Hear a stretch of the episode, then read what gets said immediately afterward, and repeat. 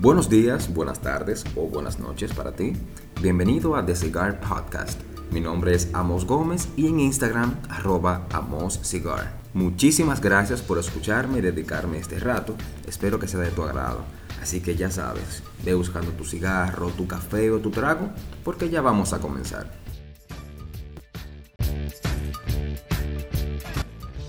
Por aquí estamos una vez más tal como les dije el viernes pasado. Y es necesario que yo dedique un momento muy especial para agradecerles por su, por su inmenso apoyo, por su franqueza, por su honestidad también. Sé que mis seguidores en Instagram son leales, pero ahora es que me acaban de demostrar que en realidad puedo contar con ustedes. Han sido muchísimos los mensajes, las llamadas de personas diciéndome que les gustó el episodio pasado, eh, algunos que se identificaron incluso con cosas que yo dije otros para darme recomendaciones. Y también no puedo negar de que recibí ciertas críticas negativas, pero obviamente que quien me conoce sabe de que las palabras yo las tomo por parte de quien las dice.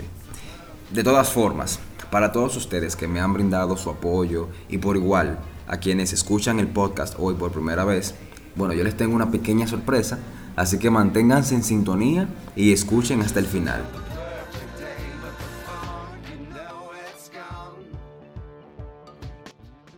Vamos a hablar en el episodio de hoy de los top 5 que nunca faltan, pero obviamente que en el mundo del cigarro.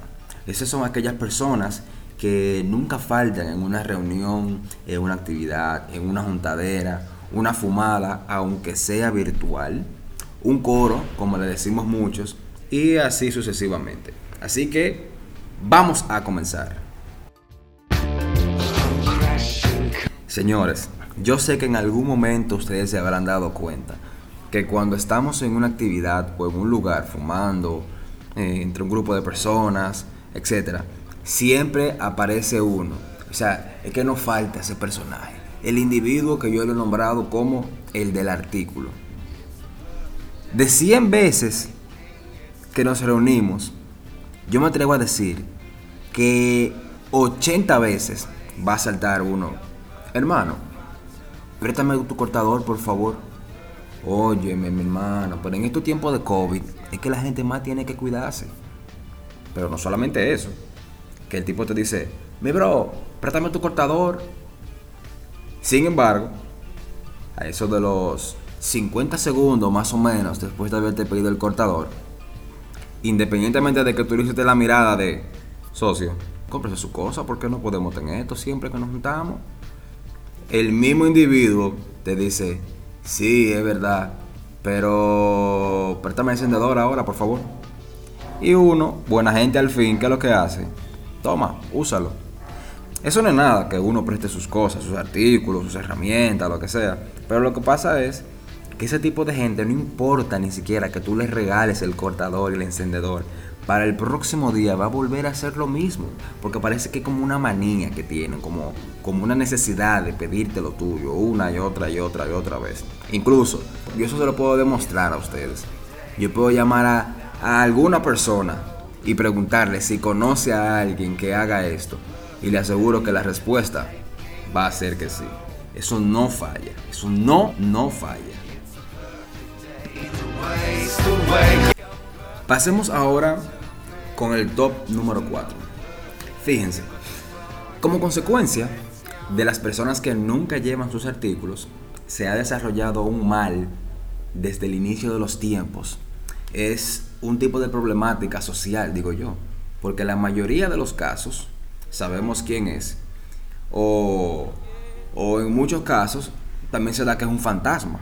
Señores, el top número 4 es esa persona que siempre se lleva el cortador o el encendedor. Ay, mi madre. Si usted está en un sitio y se va a parar al baño o a otro lugar, lo mejor que usted puede hacer es recoger todas sus pertenencias, porque cuando vuelva, las probabilidades de que todo esté ahí son muy, pero muy bajitas. Incluso, en muchas ocasiones, el que lo pidió prestado lo pasa más para adelante y de ese modo termina en manos que nunca son las suyas. Eso sigue avanzando, avanzando, avanzando y termina donde no tenía que llegar. Lo peor del caso, yo creo que, yo creo que esto es lo, lo, lo peor de todo, es que un día tú te vas a encontrar en el escenario que le vas a pedir prestado por necesidad el cortador o el encendedor a una persona y resulta que ese es el tuyo. Tú no sabes cómo llegó a mano de esa persona, ni él tampoco sabe cómo le llegó. A mí me ha pasado. Incluso, a mí me pasó una vez en un lounge de Santiago que alguien tenía un encendedor que, digo yo de relajo, oye, pero ese encendedor es mío. Y la persona fue tan chévere que me dijo, no, eso es mío, mi hermano. Eso me lo compré yo en una tienda, no sé dónde. Y yo le dije, ah, pero si tú quieres, revisa la tapa que tiene mis iniciales. Porque incluso eso fue un regalo que a mí me hicieron con un grabado. Y no, señores, a fin de cuentas tuve que dejárselo. Porque él me dijo que no, que eso es una marca. Una marca que es de que aje. Oigan, lo que faltaba. Yo hasta me tengo que reír porque imagínense no se puede poner a, a discutir con ese tipo de personas. Ahora bien, otro tipo de persona con la que nunca podemos ponernos a discutir es nuestro top número 3. Esa es una persona muy especial. Es alguien que todos conocemos, pero realmente también tenemos que perdonarle. Porque es como les digo, ponerse a discutir con esa persona es prácticamente perder el tiempo. Esa es la persona que más sabe de cigarros. Eh, esa es la persona que, que conoce todos los cigarros del mundo, que ha probado todos los cigarros del mundo. Incluso es el que te dice, tal cigarro. Claro, viejo. Yo incluso tengo dos todavía en mi midor. Por lo general, esa persona ni siquiera sabe fumar. Usualmente lo que te dice es que, ah, pero ese cigarro es bueno o ese cigarro es malo, simplemente por lo que él ve en el anillo o ella ve en el anillo. Te salta, ah, no, espérate, espérate, espérate. Ese cigarro no es muy allá, ¿no? Si tú quieres, fúmatelo, porque eso es un asunto de paladar, ¿tú entiendes? Eh, pero fíjate en ese anillito que tiene, medio raro. ese cigarro no da la talla. Llévese de mí, llévese de mí. Eso es lo que te dice. Pero lo, lo, yo pienso que la expresión o la frase de la que ellos siempre se, se refugian es la vieja confiable de ellos. Ellos te dicen, ellos te van a decir a ti, eh, oiga mi pana, llévese de mí. Yo tengo nueve años fumando cigarro. Lo único es que nadie lo vio en esos nueve años fumando. Lo que tiene son dos o tres días fumando y ya es un experto. Casi un master blender. Ahora sí, mi gente, un paréntesis. Tal como yo les comenté al principio de la sesión, les tengo una pequeña sorpresa a mis seguidores de Instagram y también a ustedes que me están escuchando hoy por primera vez. Y es que haré un giveaway de tres cigarros para el ganador. Los pasos son bien sencillos. Lo primero es seguirme en Instagram en arroba amoscigar. Lo segundo es darle like al, mi, al último post que yo hice en el, en el día de hoy, viernes 22 de enero del 2021 eh, tienes que comentar qué te gustó el podcast y finalmente mencionar a dos personas que recomiendes para que lo escuchen. Eh, las condiciones es que tienes que ser mayor de 18 años, obviamente, y tienes que vivir en República Dominicana. Lo lamento para los que viven fuera, en el futuro ya les tocará algo. Continuemos entonces con el top número 2 de los que nunca pueden faltar. Damas, caballeros, es inevitable no conocer a esa persona que es la experta hablando y argumentando. Pero más aún, esa persona en específico que dice que la fumada siempre es suave. Es el que te dice, mira, el cigarrito está bueno, pero está muy suave para mí. O siempre es el que está hablando y que dice, no, porque lo que pasa es que yo fumo de alta fortaleza y si no es así, yo no disfruto la fumada. Miren, señoras y señores, ese tipo de expresiones son válidas siempre y cuando la gente sepa bien claro lo que es fortaleza en una fumada. En este escenario hay que hablar de fortaleza y esos son detalles de otro episodio donde, claro está, vamos a, abundar un poquito más sobre el asunto. Pero no es un misterio que el verdadero nivel de la fortaleza de un cigarro se mide haciendo una fumada retronasal. En boca se pueden apreciar sensaciones eh, que dan indicio de una, de una fortaleza o de sabores, pero sinceramente el, el grado de fortaleza se determina en retro, porque los ductos son incluso muchísimo más sensibles. Pero hay ciertas personas que no están listas para esa conversación. Sin embargo, esta persona que en su vida nunca, pero nunca ha hecho un retro, te dice que tal cigarro es muy suave. y ese es el fallo. Ese es el fallo más usual que yo encuentro. Porque hay personas que tienden a confundir el spicy con la fortaleza. Y estas no son la misma cosa. Obviamente que no son la misma cosa. Y al fin llegamos al top número uno de los que nunca faltan.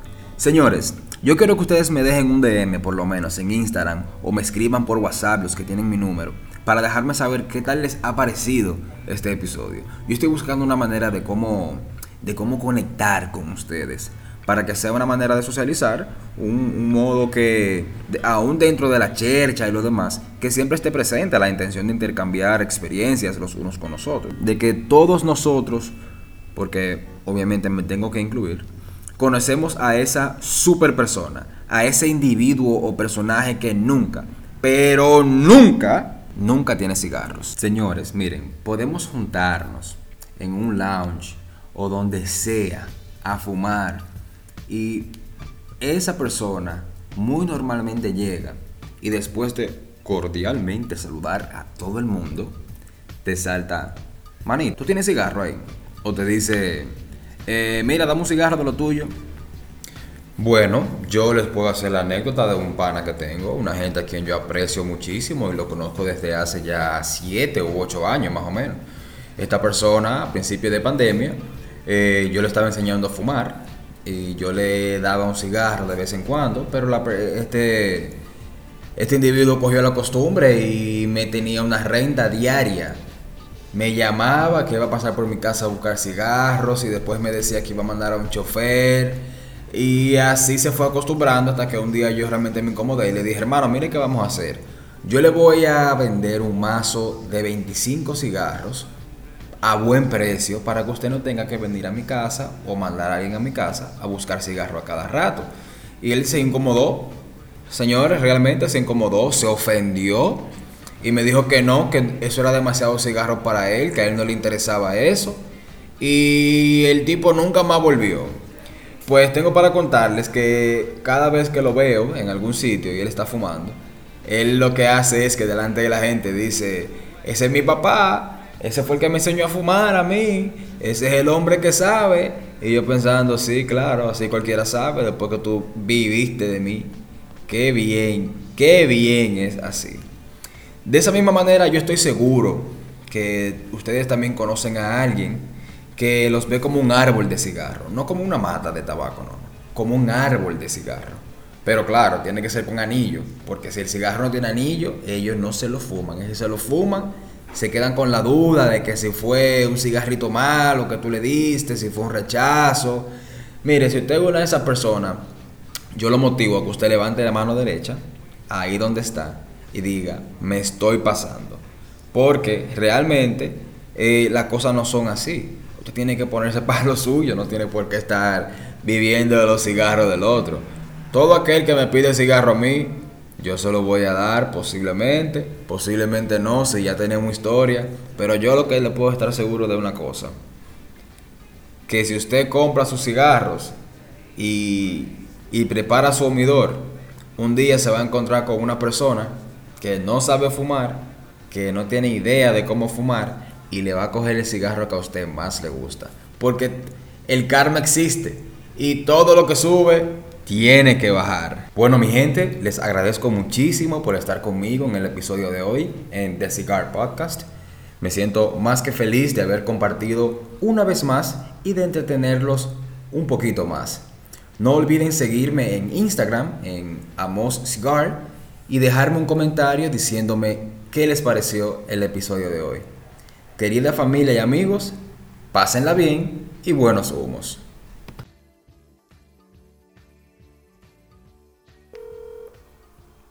Hey, manito.